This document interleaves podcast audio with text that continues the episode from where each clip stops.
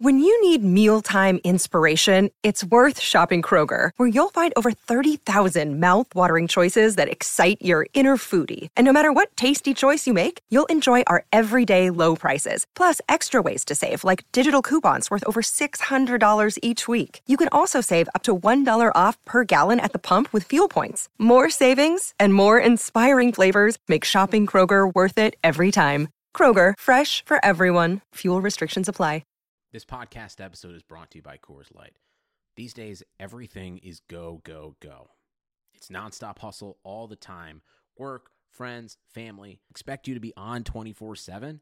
Well, sometimes you just need to reach for a Coors Light because it's made to chill.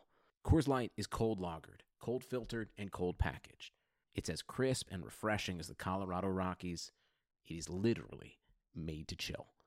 Coors Light is the one I choose when I need to unwind. So when you want to hit reset, reach for the beer that's made to chill. Get Coors Light in the new look delivered straight to your door with Drizzly or Instacart. Celebrate responsibly. Coors Brewing Company, Golden, Colorado. Kaiser is off the chain. Everything is in one place for you. Your x ray will be done there. The doctor will see you there. The labs are there for you. And then the nurses that work with you at Kaiser, they make you feel so at home. They're there to meet your needs. I would not be alive today if I had not had Kaiser Permanente. I feel really, really great knowing there's a place that I can go to make sure that I can maintain good health on a regular basis.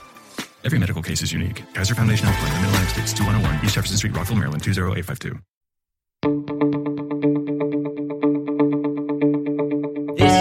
The Cubs related podcast presented by CubsInsider.com. My name is Corey. I am joined, as always, by Brendan, and we are recording this on a Wednesday night after the Cubs, Brendan, break out the brooms for the first time in 2019, going to Miami and their warehouse of a ballpark and sweeping the Marlins out of the way. They now sit just one game under 500. They've got the best run differential in the NL Central, and things are looking up. We are going to break down all three of these games. We are going to talk about how good this starting pitching has been lately, namely the back to back of Cole Hamels and Jose Quintana, although obviously just there I said it in the wrong order, but that's okay. We will talk about the offense, a lot of which is really hot. We're still waiting for Bryzzo to join the party, but Brendan, I think for now it's easy to look at how hot this offense is and think when Bryzzo does join the party, then we're really going to be cooking with gas as far as this whole team is concerned. The bullpen has been very good. This train is rolling, Brendan. So we are going to uh, break all of this down. And I do have to start though, Brendan, just quickly. And I think you knew Ugh, I was going to go I know where here. going. Everybody that follows me on Twitter and listens to this podcast knew I was going to go here. Just really quickly, I have to point out Breaking news. yeah, I made a meme the other day of if you know that Wolverine meme where he's laying in bed looking at a photo in a frame and then it cuts to the picture and he's got his hand on it looking all longingly at the picture. I edited that to have Jon Lester in the picture. I tagged him and I said, this is me every day since last Monday since Lester has been out. And my dear friend Jon, some may say my best friend, Jon Lester, replied today on Twitter saying, That's good with an exclamation point. So, Brendan, it's safe to say that on this day, Wednesday, I, I I think I made Jon Lester laugh, and it's it seems reasonable to stretch that into Jon Lester uh, seems to think I'm funny, and I'm not really sure how to handle that. Uh, it was a wild afternoon here uh, for me trying to get my head around this, but it was uh, a pretty pretty cool little little occurrence there. Any anytime Johnny shows up in my Twitter mentions, uh, it's it's been a good day, Brendan. And I think you can go a step further too. I mean, laughter is medicine, right? So I'm doing my part. You're doing your part, Yeah. and that's all we can ask for from you from this podcast, Corey. So from from me to you, I thank you for supporting Lester and and promoting his recovery. You're very welcome. Uh, Mm-hmm. and yeah, uh, again, I'll, I'll move on from that, but. Jon Lester was uh, all up in my mentions today, and I think those of you that know me, I mean, I wouldn't go. I wouldn't go that far. It was like one, Well, you know, yeah. one word. he well he he commented and he liked the tweet, so Okay, all well, around two for one. Okay, Yeah, two for one deal. I think you guys knew I was going to start there. Uh, that was pretty sweet, and uh, still hoping that Johnny is uh, on the road to recovery. We haven't heard any further update. Uh, we do know he will not pitch this weekend against the Diamondbacks. We have the full rotation there, uh, but you know, Cubs still being conservative. We haven't heard anything uh, negative about his recovery and his rehab. So I'm assuming everything is fine and, and they'll get him back out there when he's at full health. Yep. But getting to this Marlins series, sorry, me and Jon Lester, you know, being BFFs aside, Yeah, we'll, we'll get to business. yeah. We'll get to business here. Uh, the Cubs and Marlins starting this series on Monday. The Cubs winning seven to two in the opener. Yu Darvish picking up his first W on the season. He goes five and two thirds, four hits, two earned, four walks, and eight Ks. The walk total obviously higher than you would like, uh, but Darvish, uh, the velo was way up there at the end of this game. He gets eight strikeouts, and overall, you know, kept the team in the game, gave him a chance to win, and I, you know, I think uh, baby steps there. That's all anybody's really asking for, I guess, at this point. We'll talk about Darvish specifically uh, in a little bit here. But the Cubs getting their runs in this one. Willson Contreras walked in the first, and then David Bote with a two RBI double to make it three to nothing. The Marlins would cut it to three to two by the bottom of the fourth. In the top of the fifth, a Javy Baez double and a David Bote fielder's choice would give the Cubs two insurance runs in the seventh. Willson Contreras stays red hot, his sixth home run of the season. And in the top of the ninth, he stays even hotter. An RBI single makes it seven to two. And that would be all that she wrote in the opener on Monday. Relieving Yu, Darvish, uh, was Kyle Ryan, Steve Cishek, and Tim Collins. They finish the remainder of the game again after Yu went five and two thirds, allowing just two hits, one walk, and no runs while striking out five. So a very good showing from some guys in the bullpen there, and a nice win for the Cubs. On Tuesday, the Cubs winning four to nothing in their first of back-to-back shutouts. And again, we mentioned at the outset, Quintana and Hamels were fantastic in their last back to back when Q went against the Pirates and Hamels went against the Angels, and they follow that up with another fantastic effort in two straight starts. The Cubs getting their runs in this one on a Daniel Descalso two out single. The man is clutch, folks. We talked about this before, but he just continues to hit uh, with two outs and with runners in scoring position. We'll talk about him a little bit more, but loving that acquisition so far. Again, that's Theo's playing 4D chess, folks. Everybody wanted him to spend fifty million dollars on Bryce Harper. He spent nothing on Daniel Descalso, and he's getting quite the return. He's for it. better than Bryce Harper. Look yeah, at that. so far. And in the fourth, David Bote uh, grounds out softly, but it does drive in a run. Two to nothing Cubs in the eighth. Javier Baez, you may know him as El Mago, hits his fifth home run of the year, his first in the series. More to come. Stay tuned.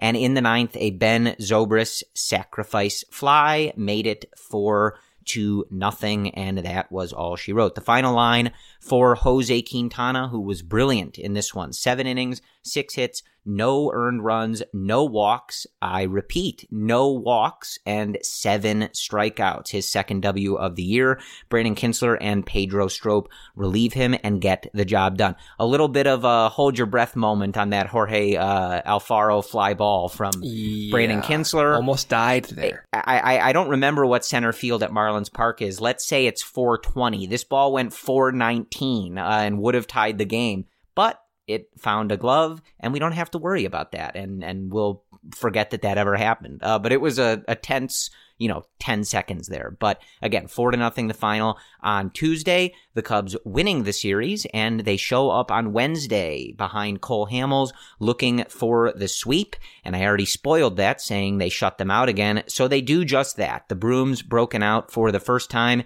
in 2019. Cole Hamels improves to 3 and 0 on the season. Seven innings, three hits, no earned runs, no walks. Yet again, I repeat, no walks and eight strikeouts. He lowers his season ERA to 2.77. And Brendan, how are we feeling about picking up that offseason option now? Uh, I think we'd Yeah, all no do kidding. it over and over and over again. So that has been really great that Cole Hamels is looking like the version of him that the Cubs got in the second half last year and not the one uh, from the Rangers in the first half. So that is definitely a development we will be talking about going forward here on this episode. The Cubs runs. Daniel Descalso guess who? Uh, with another two out RBI single that made it one to nothing in the top of the second. In the third, a Javy Baez single, a Jason Heyward single, and guess who? A Daniel Descalso double made it five to nothing. And then in the top of the eighth, Javier Baez hits his sixth home run of the year, another Oppo shot for Javy, which is a very fun development to keep an eye on. Mm-hmm. And that, Brendan, was his 501st hit of his career. His 500th was that RBI single in the third. So, congratulations to Javy on a nice little milestone. 500 hits is uh, definitely cool. So, congrats to Javy on that. And that is all she wrote, Brendan. That is a uh, three game sweep and a, a, pretty clean one at that. Um, you know, obviously, that, that game on Monday or uh, excuse me, the game with Q is is dicey in that moment with uh, Brandon Kintzler and that deep fly ball. Mm-hmm. But for the most part, you know, the, the, the Cubs were outplaying the Marlins in this series. They were ahead for pretty much the entire series. I don't think they ever trailed actually in this series as I'm looking at these box scores. No, they did not. So that's nice. Uh, they never trail. And, you know, this is exactly what you want from this team. I know that you know, when when the Cubs sweep a team like the Marlins, especially for me, when I'm posting all these things on social media, you'll get the people that jump in there and they're like, "What are you so you know happy about or proud about?" They, sw- you know, it's the Marlins, and my response is always, "You play who's on the schedule." The Cubs' job was to go in and play a bad Marlins team and TCB, Brendan, and TCB they did. Take care of business. Doesn't matter who you're playing, you show up and play who's on the schedule. And this, like I said at the beginning, this train is running fast right now and it and very much in the right direction. Yeah, absolutely. And I think the, the most encouraging aspect from that series is the starting pitching. And you tweeted this out from the Cubs Insider account, but I do want to read it out because it's just so jolting. And combining Jose Quintana and Cole Hamels' last two starts together so in four total starts, 29 innings pitched, only one earned run, 32 strikeouts, one walk. I repeat, one walk in 29 innings in Q's and Hamels' last four starts. Mm. That is medicine. I think, as we all know, the walk is killing us this year and to see any type of relief from, from those walks and having that come from Q especially eases right. at least a lot of my anxiety. I think with Hamels, I, we kind of expect that. I know he's aging, but with Q, you know, he's been hit or miss recently. He hasn't been that well above league average pitcher. He's been good in the league average, but not that like next step level guy. In the early going, Corey, he's doing nothing but striking guys out. So yeah, we can talk about the offense, which has been encouraging. But when it comes down to what's the most encouraging, I think, is watching Q, watching Hamels do their thing. Yeah, well, and just to that point, six walks in this entire three game I set from the Cubs pitching staff. Yeah. And four of them came from Yu Darvish. So outside of Yu Darvish, this team was not walking people. And, you know, again, like it's the Marlins. Yes, it's it's okay to acknowledge that, but this is what we asked of this team. Make the other team hit the ball, and especially when you're playing a lineup like the Marlins, make them hit the ball. Joe, we read that Joe Maddon quote uh, the other day about how he'd rather you get bludgeoned to death than just keep giving these free passes after that game with the Angels uh, this past Saturday. And this is exactly the mentality that that team seems to have taken into this game. You're not facing a good lineup. If they if they hit you, they hit you, but don't you dare let them get away with it for free. And the Cubs did just that. And yeah. for sure, the the biggest thing that stands out to me in, in this series is how good Q and Hamels have looked. It, it's a for sure Q in particular, a, a real game changer if he can look more like that guy we saw with the White Sox and, and And more like- of that yeah, like top yeah. of the rotation pitcher. Cole Hamels was really good for this team in the second half last year. I know it was hard to expect him to be exactly that good again, and we'll see how the, the season progresses, but I'm I I guess I'm not as surprised if that's maybe the word that Hamels is doing that. I am more so with Quintana that he has been Yeah, this same. dominant in two straight starts. Maybe surprise isn't the right word, but Q looking like this is a huge thing for this team. And I mean, uh, Q's K per nine is 13, Corey. He's Yeah, I mean, out 13 guys per game. That's wild. the K's, the whiffs, they're all great. It, it it looks really good, and his confidence looks really good out there. He he. I know in the past we talked about Q being a guy that maybe nibbles too much. You know, is is staying away from contact or staying out of the strike zone. And in these last couple starts, he looks like he has a game plan and he's executing it. He's changing those eye levels, throwing that elevated fastball, which allows him to throw his uh, big hooking curveball lower in the zone and get those swings and misses. He's been effective with that changeup, finding ways to get guys to swing and miss, keep it near the strike zone, which just sets up the fastball, sets up the curveball. He just looks so confident and, and within the game plan that they are trying to execute huge development for how this rotation has uh, looked in these last few starts. And I and I want to read this stat from Christopher Kamka. We mention him all the time. He works with NBC Chicago, uh, but is also a, a great follow on his own. One of the best, really, uh, at C. Kamka, K A M K A. I do want to mention that because we we quote him all the time.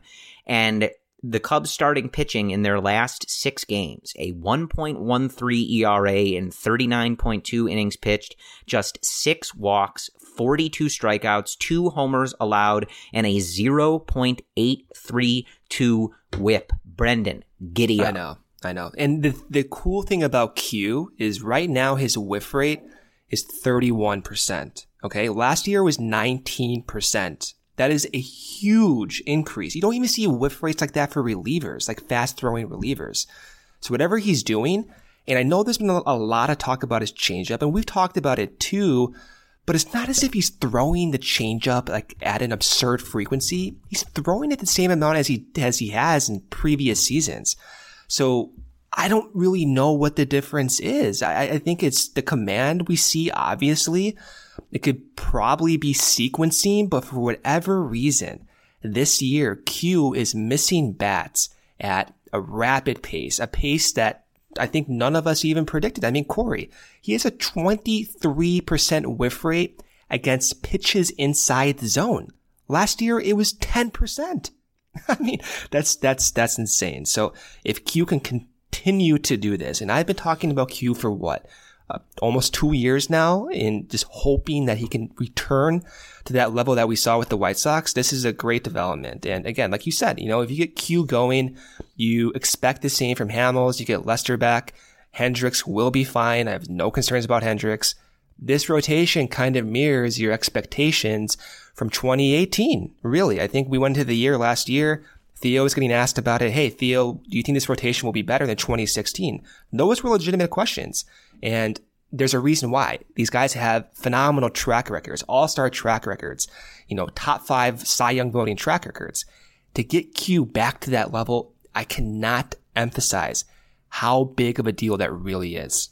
So, I, since we're talking about the rotation, I do want to get your thoughts on Yu Darvish's outing on Monday. Just uh, you know, obviously it's it's going to pale in comparison when when you have two guys throwing uh, outings of you know not giving up runs in seven innings, and Hamels and Quintana. Uh, but again, Darvish going five and two thirds, four hits, two earned, four walks, and eight strikeouts. He throws 96 pitches.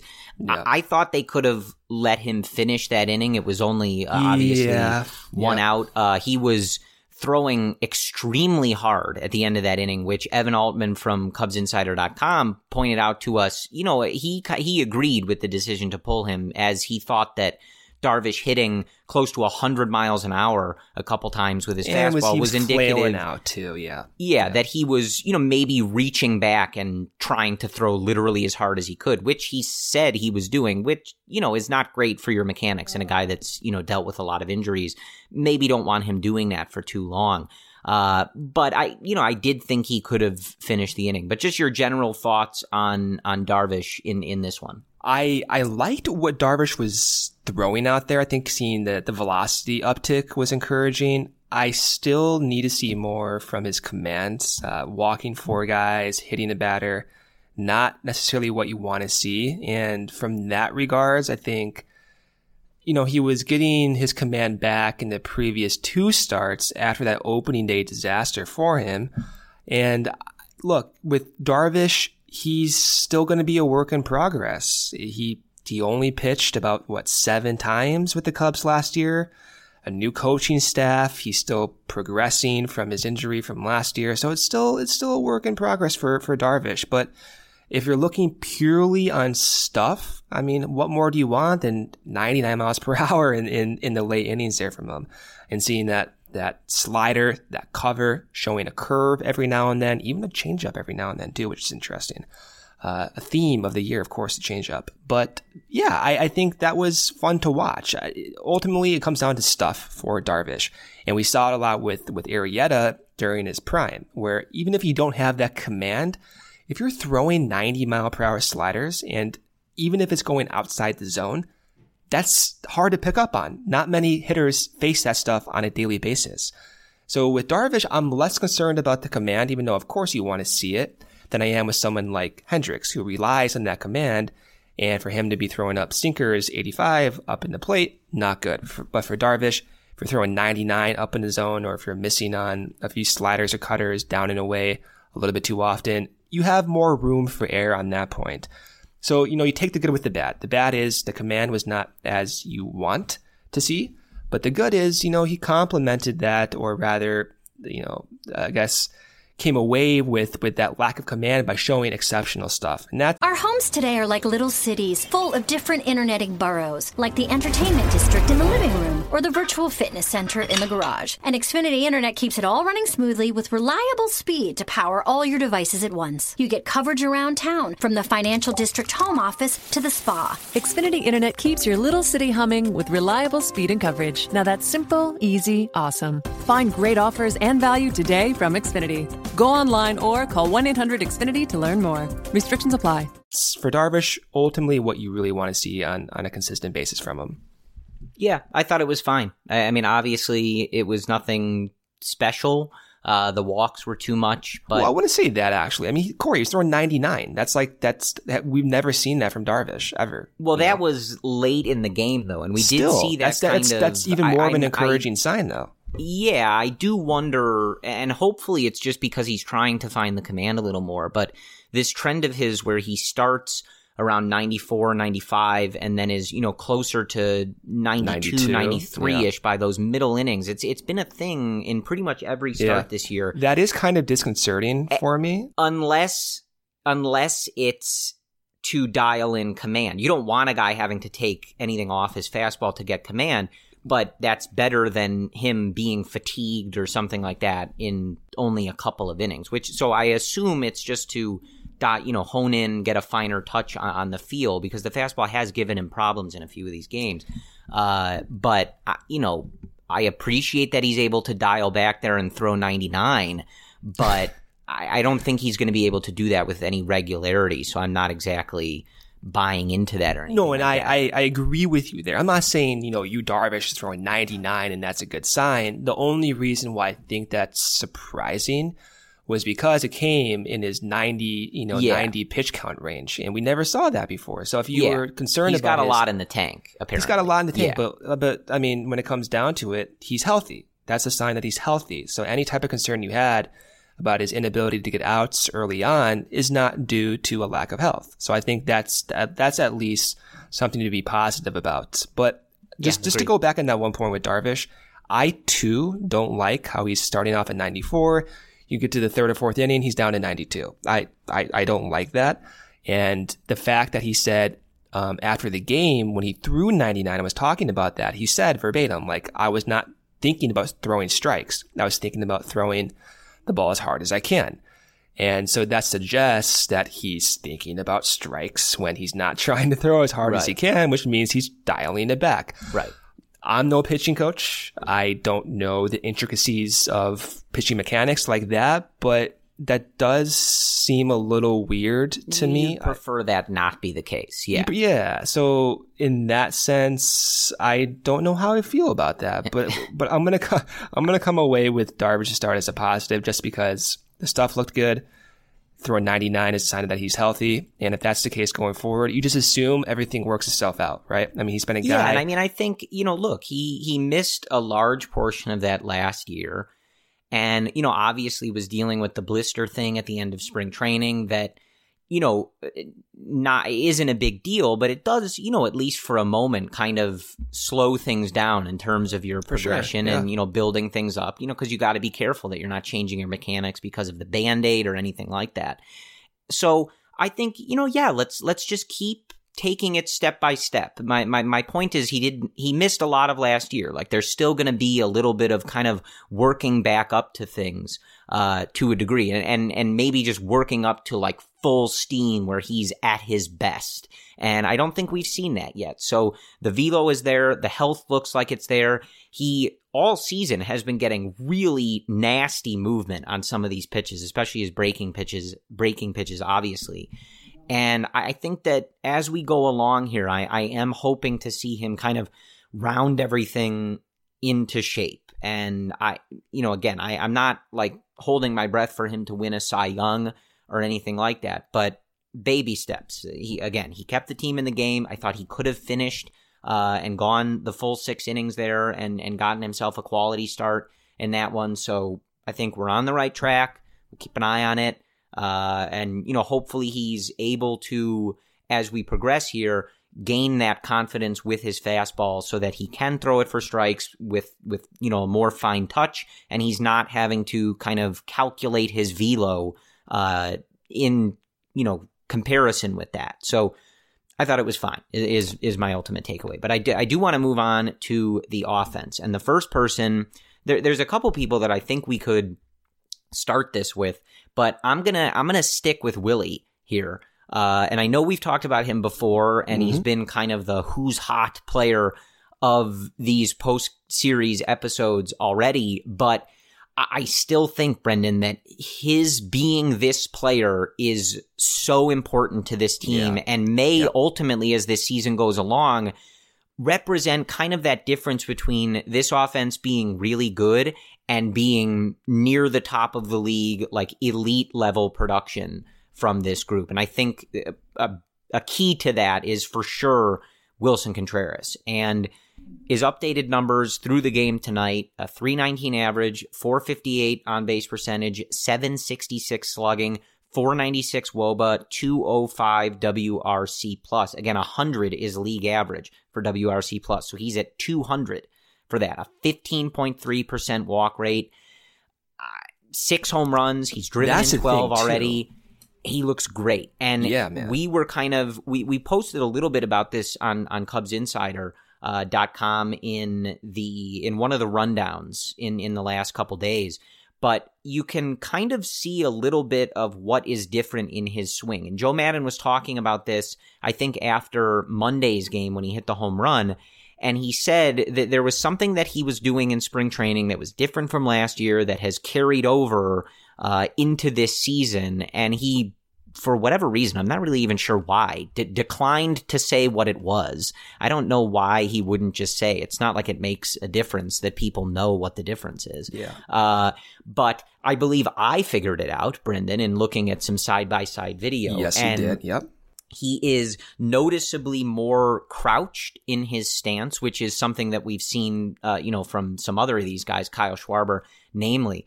Uh, but his hand position is is different. In in last year's swings, his hands, you know, kind of a little more in front of him, kind of looked like Schwarber uh, at at times a little bit, a little more in front of him, kind of you know maybe by like his jaw.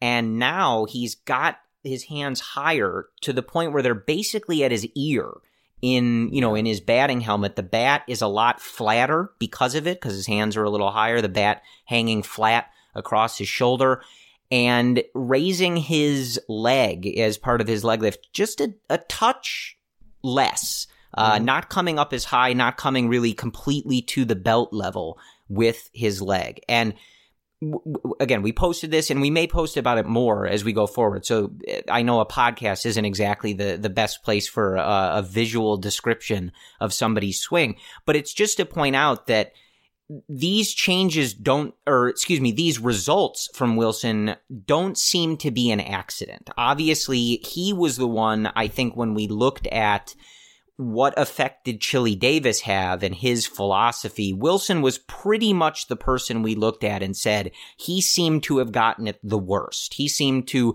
have eaten the chili and gotten more food poisoning than anybody else, right? Uh, yeah. So I, I, I say that plus you look at these changes in mechanics and it doesn't seem to me, Brendan, and I think to others, you know, who have kind of observed this. I know Brett from Bleacher Nation also kind of read that quote from Maddon and was like, okay, well, let me go see what he's talking about if he's not going to tell us.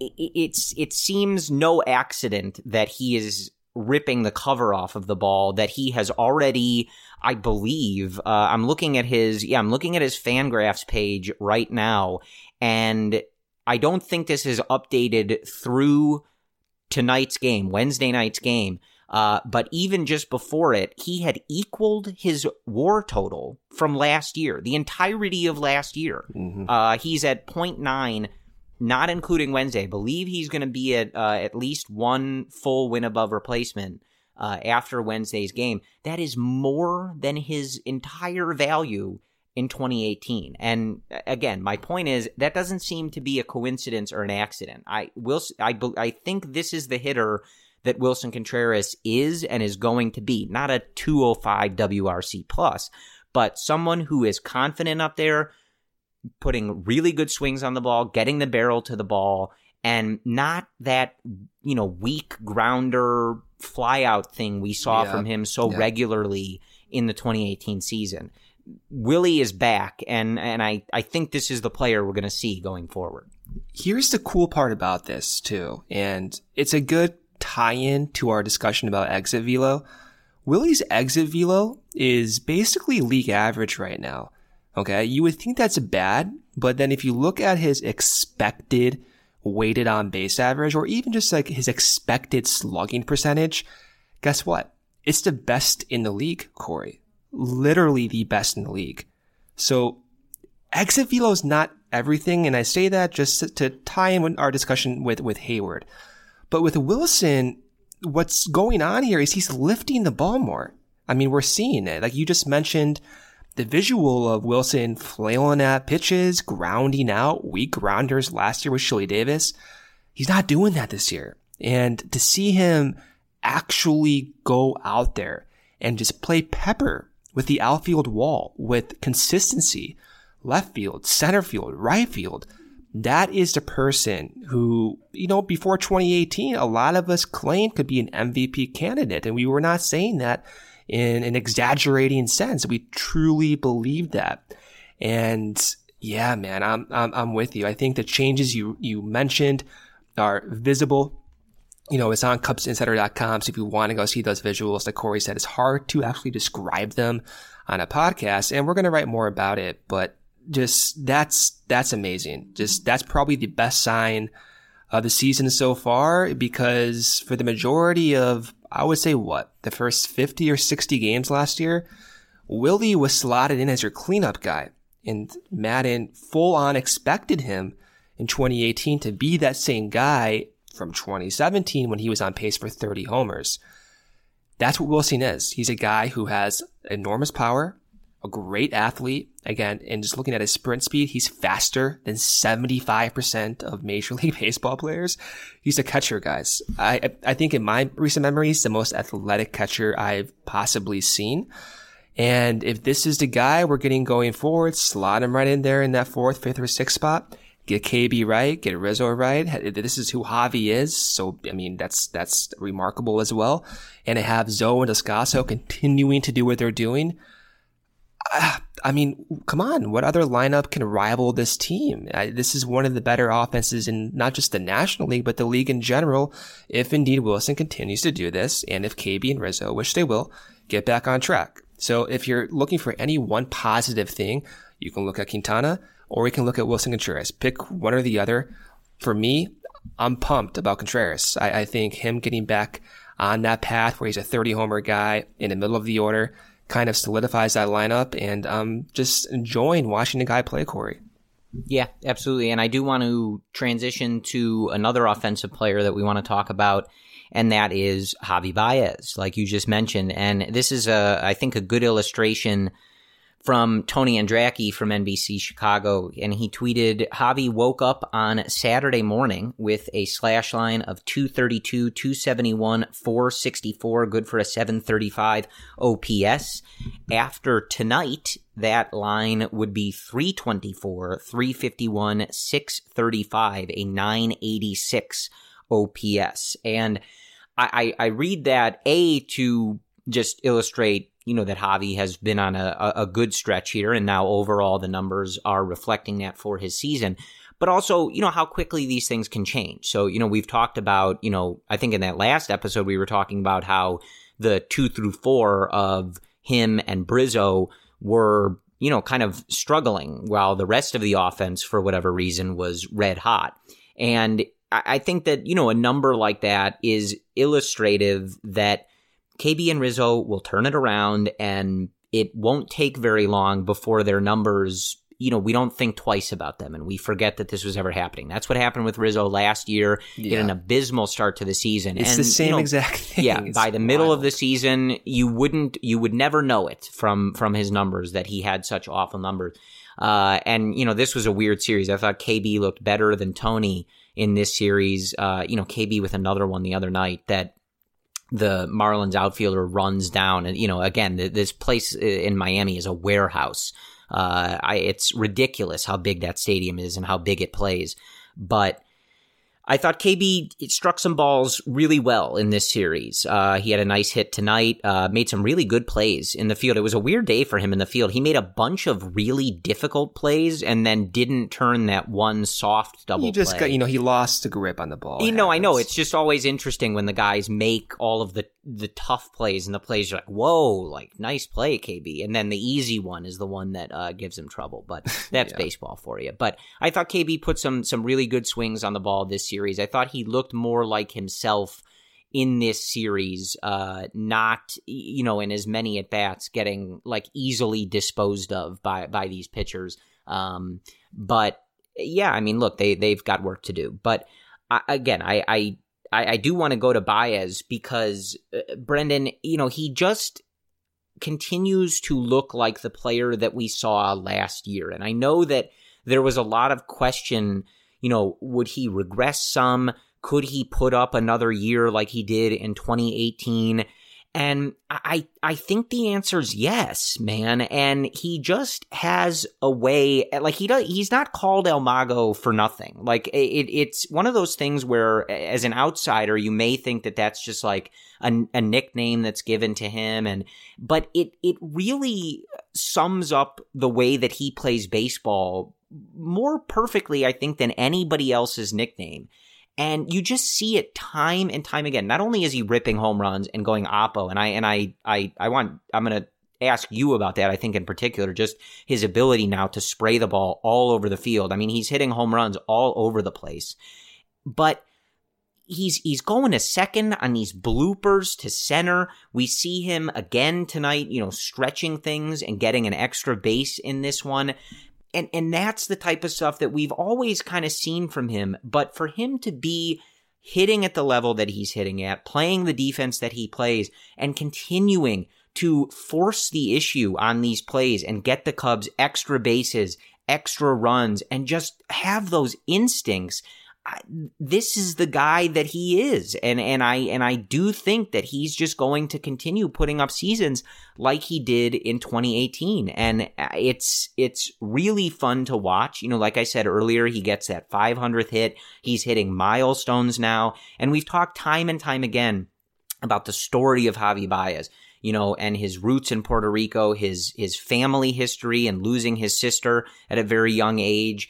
And watching this guy succeed and and having become this player gives me and I think all of us more joy than almost anything in baseball. And and it's got to be up there as in in our whole Cubs life, Brendan. I mean, would you disagree? But just like watching Javy Baez succeed makes me so happy, man.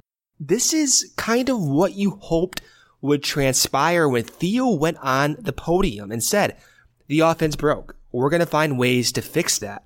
And so far, at least from the offensive point of view, they're finding the, the right ways. Whatever they're doing with Willson is working.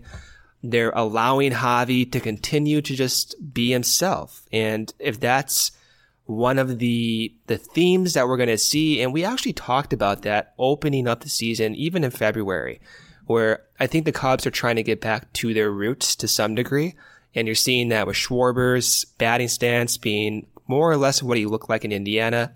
You're seeing Almora look like the same guy he was when he was drafted. Those are two bad examples because they're both slumping right now. But even, you know, you look around and guys like KB. KB looks basically the same guy as he did when he was drafted. After when he was called up in 2015, he, he lengthened his stance essentially. So now he's back down, has been for the past few years, but you get the point I'm saying, where the Cubs are allowing these guys to be themselves. And they're not trying this cookie cutter approach that really was Chili Davis's motto to a degree. And it's working so far. And even in this last game against the Marlins, Corey, and the game before that too, they're taking advantage of guys when they're in scoring position or when the Marlins give them bases or when the Cubs aggressively take bases, which is what Javy did on that bloop single, like you said. We didn't see them do that that much last year. Um, uh, an example would be the sac fly in the second game, late in the game to go mm-hmm. 4 nothing. We never really saw that. It happened, but those are situational or opportunistic hitting approaches that Jordan Bastian and Joe Maddon talked about in spring training. Same thing today, right? Javy gets to second base. He eventually gets in. And if you look back when they scored that second and third run in that last game, all came with two outs, came going to the opposite portion of the field, Heyward did it. Descalso did it multiple times. Everything's coming together, Corey, for, for the offense for the short term. And they're going to go through lows. I mean, KB and, and Rizzo are going through their low right now. And there will be a time when Rizzo, when, when Javy and Willson do the same thing. But the total picture of what we're seeing, look, we're at a point where the sample size is somewhat stable, believe it or not. For Willson, for Javy, the sample size is somewhat stable. This is kind of what you can expect unless something drastically changes or the pitchers drastically change their, their approach to these guys. This is kind of what you're going to expect. And it's not too small of a sample size right now to, to believe that. And it's matching up with what your eyes are seeing as, as well. Corey, this offense, man, I can, like, this is going to give me a, a, jolt every day I wake up. If this offense continues to do this, we're in for a treat. I, I think you're dead on. You know, they're, they're doing a better job, it seems, of not leaving those extra runs on the table. You know, going for the kill when they've got the lead, you know, leaving little room for, for any comeback from these teams. And the, the situational hitting has, has been better. And, and it just looks like this team, is in a better place offensively. And all of this is happening with KB and Rizzo, you know, not really participating that's, that's very the crazy much. So, part. That's the like you said. Part. I mean, you you would expect as they heat up, you know, maybe some other guys cool down. But overall, I think for this team to be doing so well while KB and, and Rizzo are so cold, is only could only be a good thing. I don't know how that could be a bad thing unless you're of the mindset that they're going to stay cold, which I am not and Brendan is not and you shouldn't be. So yeah, yeah. big things from this offense and I and I do just want to jump to Descalso uh real quick before we get into Yeah, man, please do. This next it. series uh but man, does he look good and and is it's just giving you exactly what you would have hoped for. It's like kind of one of those things where when they sign a guy like that and they're running through that like media spiel about him and you're thinking, oh, this kind of sounds like coach speak. You know, he had one good year in Arizona, but I'm not really sure like about the track record. And, you know, they're saying like he's a professional. He's going to grind out at bats. He's a great two out hitter. And you're like, okay, like, well, let's see it. Well, we've seen it, folks. Uh, he is four for seven on the year with two outs and runners in scoring position. That has been a huge problem for these Cubs uh, in the last few years, and Daniel Descalso has been exactly as advertised in that regard. In 49 total plate appearances, he's got a 364 batting average, a 429 OBP, 523 slugging percentage, good for a 409 WOBA and a 150 WRC plus. That is brilliant stuff, Brendan. And again, Yeah. this was a very cheap addition for this team, and I'm, you know, not patting them on the back for not spending money, but this appears to be a guy that they identified as someone they they thought could add a lot of value to this team, give them a little bit of flexibility as far as the lineup goes. You know, we've seen him hitting leadoff, we've seen him hitting further down in the order, depending on uh, whether you know Zobrist or Almora perhaps is in that leadoff spot. He has looked really good for this team. I want to read off some walk rates because I think that that adds to the value for Descalso. And you include Descalso in this list, but the Cubs right now have seven guys in their lineup with walk rates over 10%, Corey. That is wild. And so of those 10 guys, or I'm sorry, of those seven guys, Heyward has a 17% rate, Zobrist a 17% rate, Rizzo a 16% rate, which is one reason why you should not be worried. Willson Contreras a 15% rate, Descalso an 11% rate, and then KB and Bote both at 10%. But I mentioned the walk rate too because that's part of the grinding out approach. And I think I've mentioned this several times just to you and Evan in our chat, but it's such a pleasure watching Descalso go up there, grind out an at bat, see his pitches, take what's coming, and not do too much with it. It reminds me so much of what Zobrist does. And those types of guys, they age well, but you can just kind of rely on them. And even when they're making outs, you know it's going to be a five or six pitch at bat. And Descalso last year had a walk rate in the double digits. So again, you know, if he's in the lineup three out of four games, 500 plate appearances, 400 plate appearances, whatever that comes out to be, you're going to get a quality at bat every single time. And seeing these walk rates, seeing Descalso being thrown into that mix, it reminds me a lot of what we saw in 2016 when guys would go up there, they would grind out at bats. You may not necessarily see the results in the first two times through the order, but because, you know, that rotation is being exhausted, those opposing teams are getting to the bullpen earlier than they want, eventually the Cubs scored runs. And to see that happening so far, and that's manifested through this walk rate, is encouraging. And I said this in the last podcast. I'm going to keep saying it because I'm still so surprised, but I did not expect myself liking Descalso this much. Admittedly, I wanted to see some younger guys get some chances like Bote, uh, Almora and Happ, but I'm pleasantly surprised. And I've, I, I would love to see at one point in the year, I'm not saying this is the right thing to do, but it would just be fun to see like Zobrist and Descalso bat one and two lead off back to back. Like imagine an opposing pitcher having to start the game off going against basically twins. Like Descalso and Zobrist to some degree are twins in their approach. Um, so yeah, man, like for $3 million, if this is a value you're going to get, you're going to get a two to three win player for pennies. That's, that's remarkable. And throw him into that mix, like I said, where you can slot in Bote, you can slot in KB, Descalso, Zobrist, basically wherever you want, whether it's shortstop, second, third, even first base, outfield. Like that's, that is a huge advantage, Corey. Yeah, and I and I think that he has been such a welcome addition in particular, you know, because obviously the Cubs make the decision to send Ian Happ down. Albert Almora has struggled mightily at the plate. I don't feel the need to focus on that again. It hasn't gotten any better, uh, though he did make uh, some fantastic defensive plays in this series, uh, why which is indicative of you know sort of the the the tough situation with Almora that you see the Yeah. value he brings on defense. An incredible catch uh, on the first batter of the game uh, in the Darvish start. Uh, and then another, maybe in Tuesday's game, coming in on a line drive that was a fantastic catch. One of kind of like the quintessential Albert Almora defensive play. But the point I was making about Descalso was, you know, Almora has struggled mightily at the plate, uh, going back to the All Star break of last season, has not gotten any better this season. You look at Bote, who has uh, been better, but you know is still making adjustments himself, still settling into you know playing at the MLB level with regularity. And I think that Descalso has been so important because he's given you stability there. It allows you to, yeah, uh, 100%. you know, approach the Almora situation and focus on Almora's development. And and the same with yeah. Bote and the same with Happ because you have this presence from Descalso where it's like, you know what? We'll get these guys in there. We're going to find them good matchups and we're going to help them try to adjust and get better.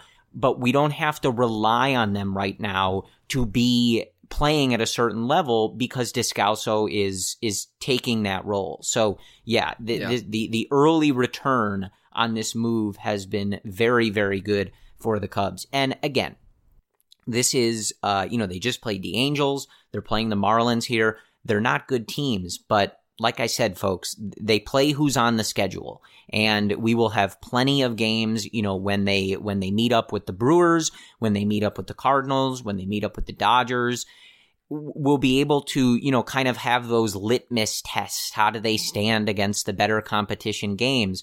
But the majority of the teams they play, like I don't know if this is like a, news flash, but a lot of the teams that they play aren't any good. There's a lot of bad teams in this league, and the key to winning out in a 162 game season, especially coming off a year where you lose the division by a tiebreak, is to rack up these wins against bad teams. So yeah, it's the Marlins, but so what? That's the whole point. You go in there and you beat them around. That's what the Cubs did and that's a good thing. So uh, they, you know, head back home and, and have a chance to do it again. So I'm going to throw it to you for the preview, Brendan. And, and I do want to note too, like the Cubs have not played a lot of home games. So I think the fact that their record is trending in the right direction, the pitching, the offense, everything trending in the right direction. And we're going to get, you know, more home cooking as we go forward here during the season. So I'm, I'm feeling good about where the, where this team is right now, Brendan. If we're, if we're going to indulge that like little sense of panic you know, after that Texas series and that Atlanta series,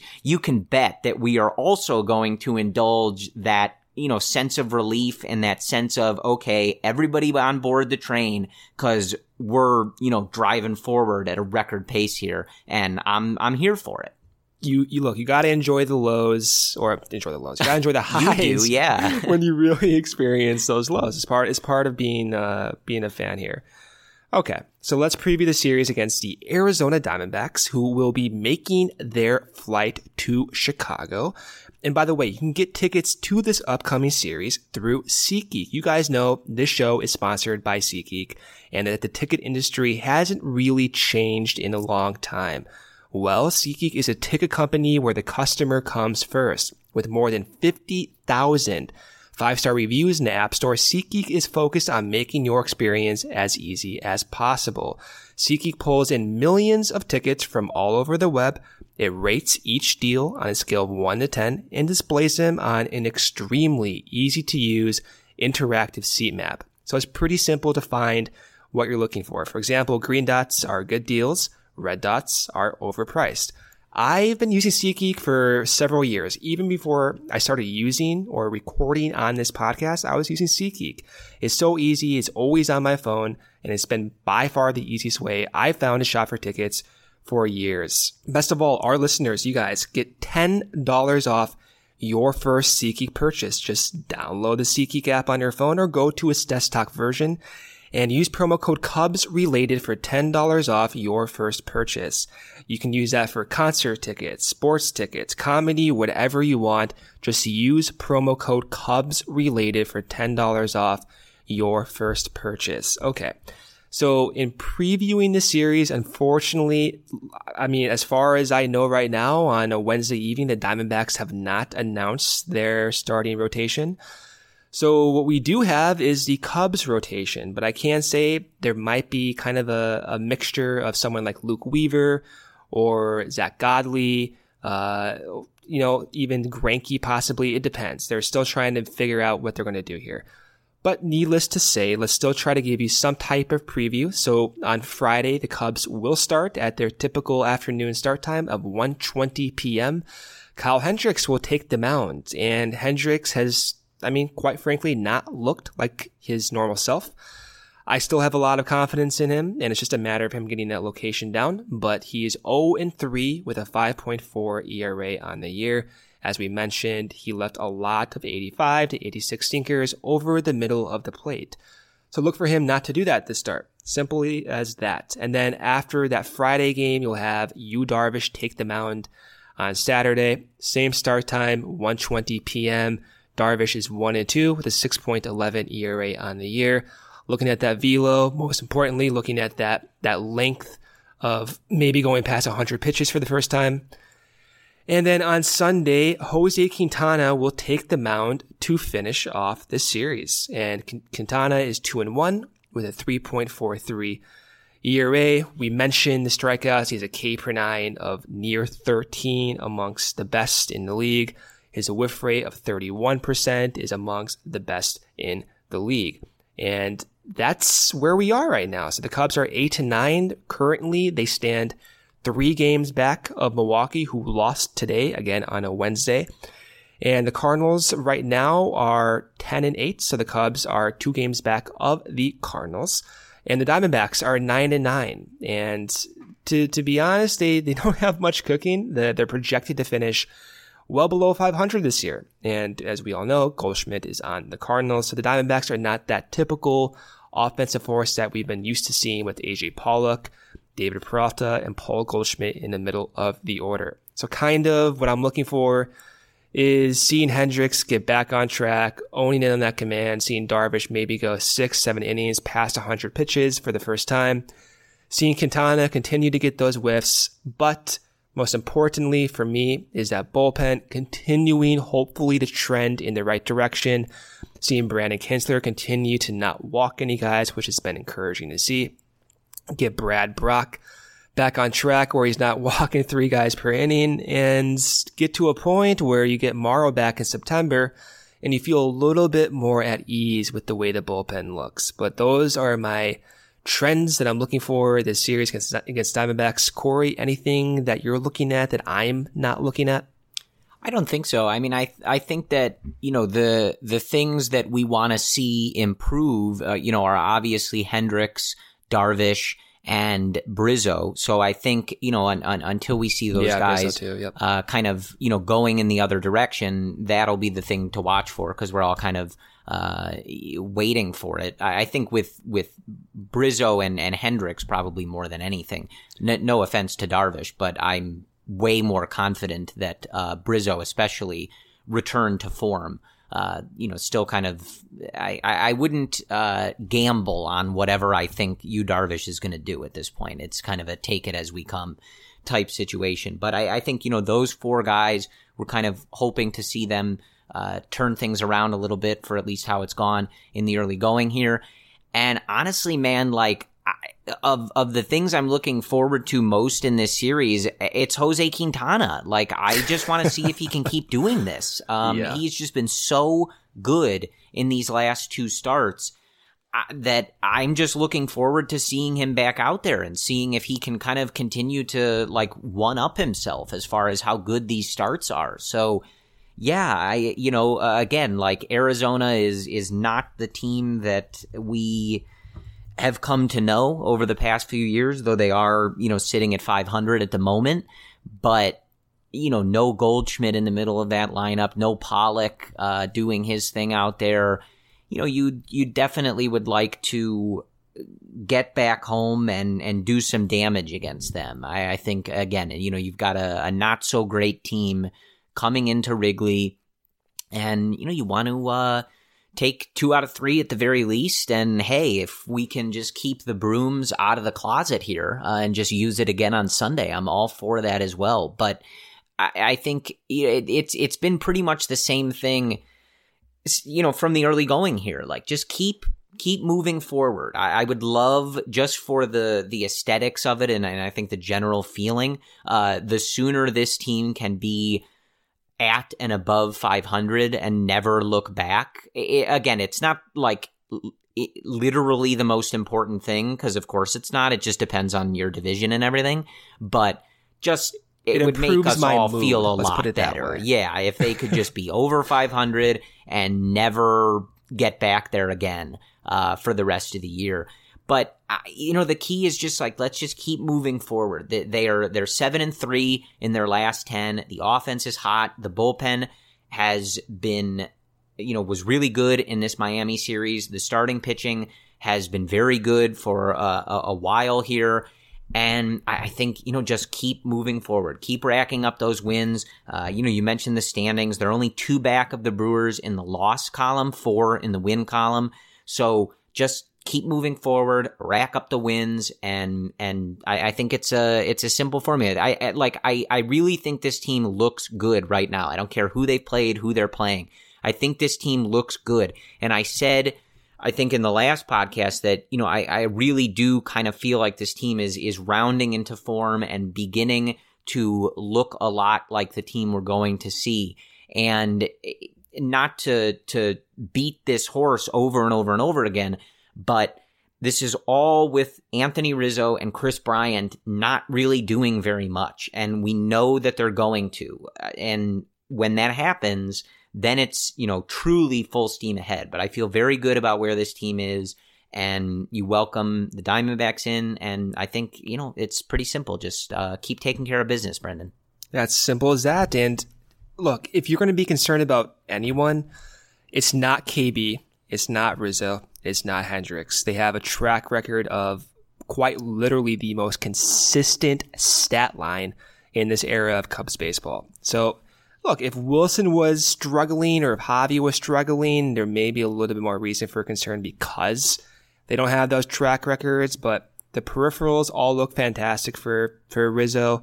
For KB, they're trending in the right direction. He would have had a homer in that Miami series if not for the warehouse. And for Hendricks, he's done this a few times in the past, but he's still throwing good changeups. It's just a matter of that fastball command. But as we know, he's very well aware of his issues and knows what he needs to do to get back on track. So if you're going to worry about anyone, don't worry about those three. And I, I think if, if there's any positive sign in addition to that, it is Rizzo's walk rate. It is KB's most recent two games, hitting line drives, going gap to gap. And ultimately for, for Hendricks, it's just one time. Get back on the mound. If he looks good, if he has that fastball command, like we always see, that everything will be clicking. There will come a point in the year, maybe it's sooner rather than later, where every single thing is clicking for this team. And when that does happen, it will happen. And when it does happen, it will be a fun thing to watch, Corey. So I think that is all that we have for you. I'm gonna hop back on Twitter, you know, get back uh, talking to Jon Lester. You know, Oh, I've, yeah, I've, yeah, I've yeah. taken an hour off to record this podcast, but Yeah, yeah, you know, me and Jon got a lot to talk about. As Maybe as you guys can go fishing or hunting in the off season. I'm sure he'll love to invite you there. I'm not a I'm not a hunting guy, but I, I would love to. I mean, Jon just watches the deer up in his little thing. Yeah, so. I, I would definitely love to tag along. So, anyway, uh, we will, of course, talk to you. We will record on Sunday after the Cubs uh, hopefully win another series from the Diamondbacks at home at Wrigley Field.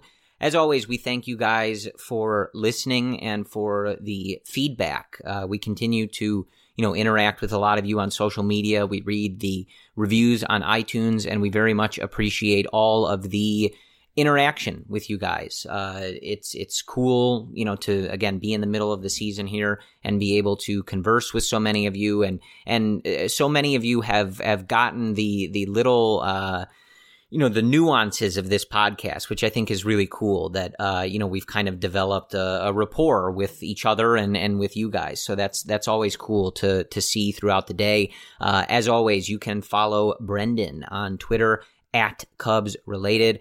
I am at CF Cubs Related. You can follow us on Instagram at Cubs Related. I am the one who you would be speaking to if you are commenting or DMing.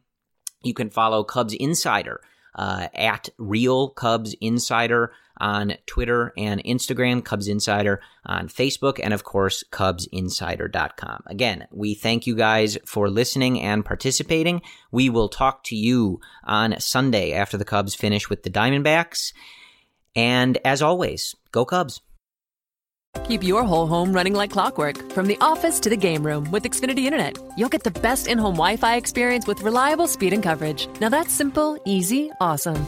Go online or call 1 800 Xfinity today to learn more. Restrictions apply. It just doesn't feel like summer without an ice cold Coca Cola in your hand. Stop by your local convenience store today and grab a 20 ounce bottle of Coca Cola or Coca Cola Zero Sugar. Or pick up even more delicious refreshment with a 20 ounce bottle of Diet Coke, Sprite, or Fanta. So, no matter how you soak in that summer sun, at home or on the go, grab an ice cold Coca Cola today and enjoy. Sugar Ray Leonard, Roberto Duran, Marvelous Marvin Hagler, and Thomas Hearns. Legends, whose four way rivalry defined one of the greatest eras in boxing history. Relive their decade of dominance in the new Showtime sports documentary, The Kings, a four part series premiering Sunday, June 6th, only on Showtime.